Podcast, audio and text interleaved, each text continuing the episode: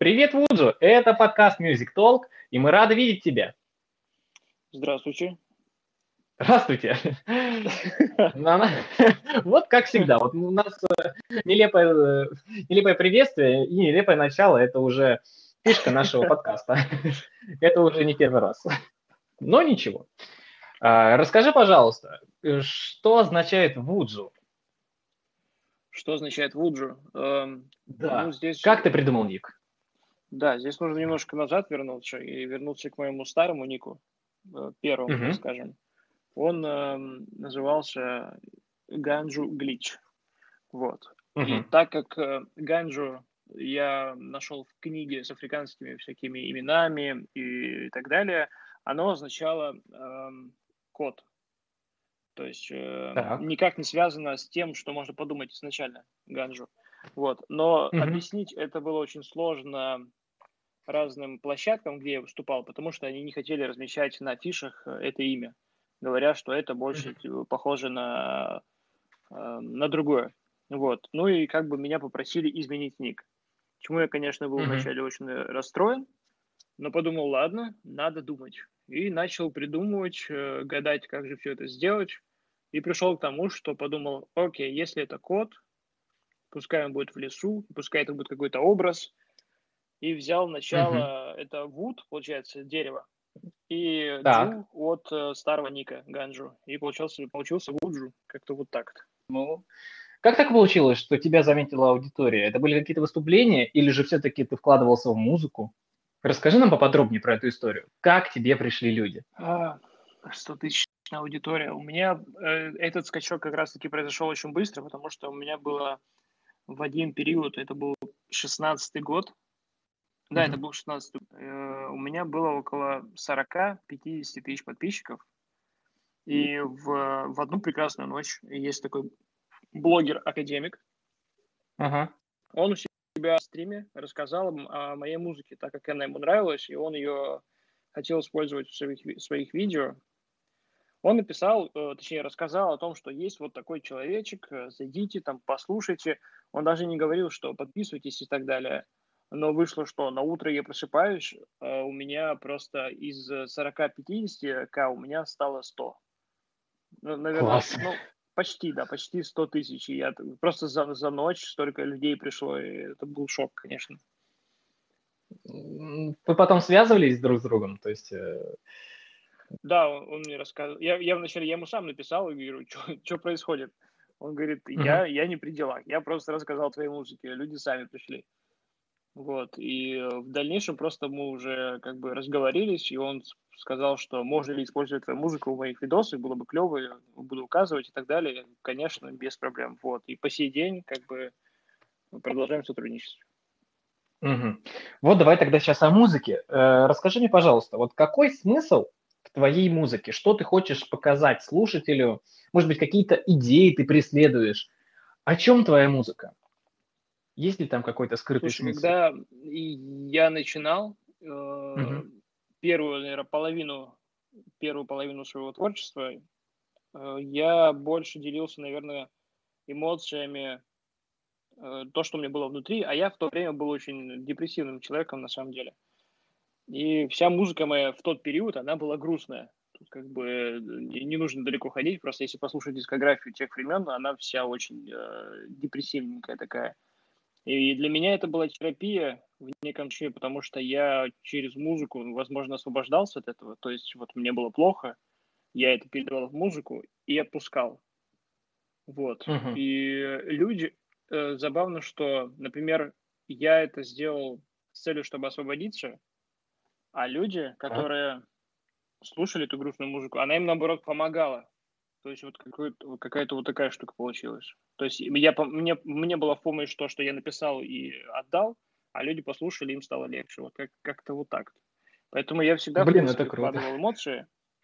После, после, когда наконец-то я вышел из долгой депрессии, я начал писать уже и э, какие-то энергичные, более веселые треки. Но тут уже я сделал другую схему. Мне не нужно было переживать uh-huh. какие-то эмоции, я просто придумывал их. Я придумывал эм, какую-то историю, либо какой-то клип в голове, и на него писал музыку. Как это работает? То есть это, знаешь, к чему сказано? К тому, что иногда говорят, что вот музыка написана без эмоций, музыка написана просто абы как, просто, просто потому что. Но я считаю, что так невозможно написать. Невозможно как-то сделать э, что-то, не задумываясь и не вкладывая в это ничего. Угу. Ну, я с тобой полностью согласен, потому что многие люди, кстати, переходят после каких-то депрессий и пишут очень крутой саунд. Но все-таки смотри, а, твои треки стали замечать а, не только обычные пользователи ВКонтакте, но и федеральные каналы. Как то оттуда-то да. уже дошло?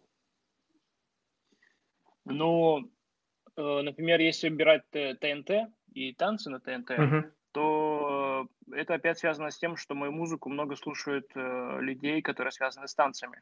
То есть они ставят под них хоряги, они под них тренируются, включают у себя на мастер-классах и так далее. И многие люди приходят с этими треками, э, собственно, на танцы ТНТ.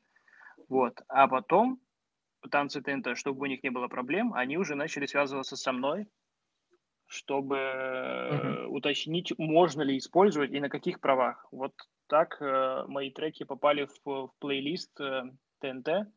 То есть теперь, э, когда проходили, ну, сейчас уже заканчивается, сейчас последний сезон, но до этого, как проходили uh-huh. танцы на ТНТ, э, любой танцор мог из листа разрешенных треков выбрать мой трек. Вот, такая история. И один Понятно. раз мой трек попал не по хорошей истории на федеральные каналы. Это было связано с... Единственное, я не помню какой-то год. Это 15-16 год. Когда uh-huh. ВКонтакте э, бушевала история с пабликами «Синий кит». Знаком uh-huh. с этим? Да, конечно, конечно. Вот, вот. И каким-то образом э, мой трек «Вакуум» выбрали э, гимном всего этого. После чего еще, да, да, после чего еще Соболев разогнал это жестко э, блогера. Он рассказал ага. у себя эту историю и показал мой трек, что вот типа под такие треки люди там э, совершают, э, не будем говорить что. И потом это поддержали тоже. Да, и потом еще это SP подхватили. И у меня в личке творился какой-то кошмар просто в это время, когда мне все написывали, и в чем-то меня еще обвиняли, что как я мог написать такую музыку для этого. Ну, то есть это, было, это был трэш. Когда я оглашал список артистов, а, я также упоминал и тебя. И очень много людей а, написали, что были на твоих выступлениях и получили массу удовольствий. Что ты делаешь на выступлениях такое, что людям запоми... люди запоминают это? Я думаю, тут просто э, сочетание всего происходящего, то есть это музыка, эмоции, плюс э, площадка, которая оборудована хорошо, то есть там э, приятный свет, который заточен под музыку, там э, приятные визуалы э, на экране сзади, плюс, наверное, мой образ еще, то, что я выступаю в маске, и все это вот как-то в совокупности так смотрится. А, скажи мне, пожалуйста, что обычно находится в твоем плейлисте? Я никогда не играл диджей-сеты, я играл только свою mm-hmm. музыку. Но в этом году, под конец, я надеюсь сделать тусовку, где я буду играть уже диджей-сет. Как раз-таки то, чем я хочу поделиться. Вот, у меня накопилось очень много материала, которым хочется поделиться с людьми. Но до этого я всегда выступал только со своей музыкой когда-нибудь на выступлениях ты менял формат? Менял формат э, в каком смысле? А, формат стиля, может быть. Может быть, какие-то изменения вносил. А, я могу сказать, что, например, я могу поменять э, немножко сет в плане того, что я, ну, я заранее же могу распланировать свой сет, да, перед выступлением. Uh-huh. Я знаю, что вначале я поиграю что-то более спокойное, потом более атмосферное, и под самый конец уже более энергичное но всегда смотрю на аудиторию, и если я вижу, что они уже начинают скучать немножко, я начинаю э, менять э, свой сет и переходить к бодрому, потому что понимаю, что нужно спасать ситуацию. Вот. Uh-huh. А формат э, я поменял пару лет назад в плане того, что добавил еще барабанщика на свои выступления и играю живым барабанщиком еще. Как вообще mm-hmm. пришла идея, именно вот такой формат маски, то есть э, она светящаяся, получается?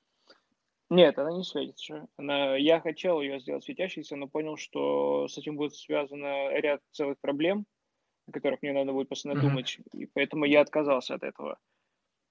Э, сама маска, сама идея маски была первоначально из-за того, что когда я начал выступать, я понял, что мне немножко некомфортно в принципе среди людей. И то, что они на меня смотрят, и ты не знаешь, что делать, но вот эта вот неловкость на сцене, она меня подавляла. И я подумал, точнее, я вспомнил, что, например, когда ты надеваешь очки, то есть ты прячешь свои mm-hmm. глаза, тебе намного проще общаться с людьми, потому что вот какого-то зрительного контакта не происходит. И ты немножко раскрепощаешься. Отсюда появилась идея сделать маску, а так как у меня маска была связана с африканскими племенами и так далее, эта идея как бы оттуда и пошла. Я начал смотреть просто разные фотографии, рисунки, масок э, всяких племен, всяких шаманов, и оттуда пришла я вот, э, пришел такой эскиз. То есть он уникальный в любом случае, потому что такого нет нигде но истоки берут, берет именно оттуда. А после она настолько слилась с моим образом, что люди уже, в принципе, не представляют меня без маски, поэтому я уже давно себя чувствую хорошо и раскрепощенно на сцене, но выступаю в маске. Иногда я ее снимаю, конечно, когда сет долгий, потому что в ней очень жарко и очень сложно дышать. Вот, я, причем у меня уже это третья маска, и эту проблему я таки не решил. Все равно э, прям сложновато. Поэтому иногда я ее снимаю. А ты самостоятельный артист или у тебя есть менеджер, и ты принадлежишь какому-то лейблу? На данный момент я нахожусь на русском лейбле, который называется M2 Music. И mm-hmm. история эта интересная, так как этот лейбл, э, в принципе, многожанровый, и он не вообще изначально не про электронику, он больше про рок.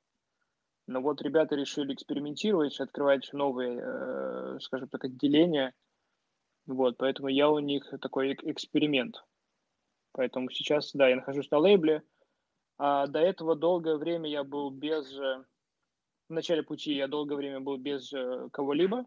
Потом у меня появился uh-huh. первый менеджер, это был Игорь Адамс, который владеет фестивалем Абстрасенция в Санкт-Петербурге.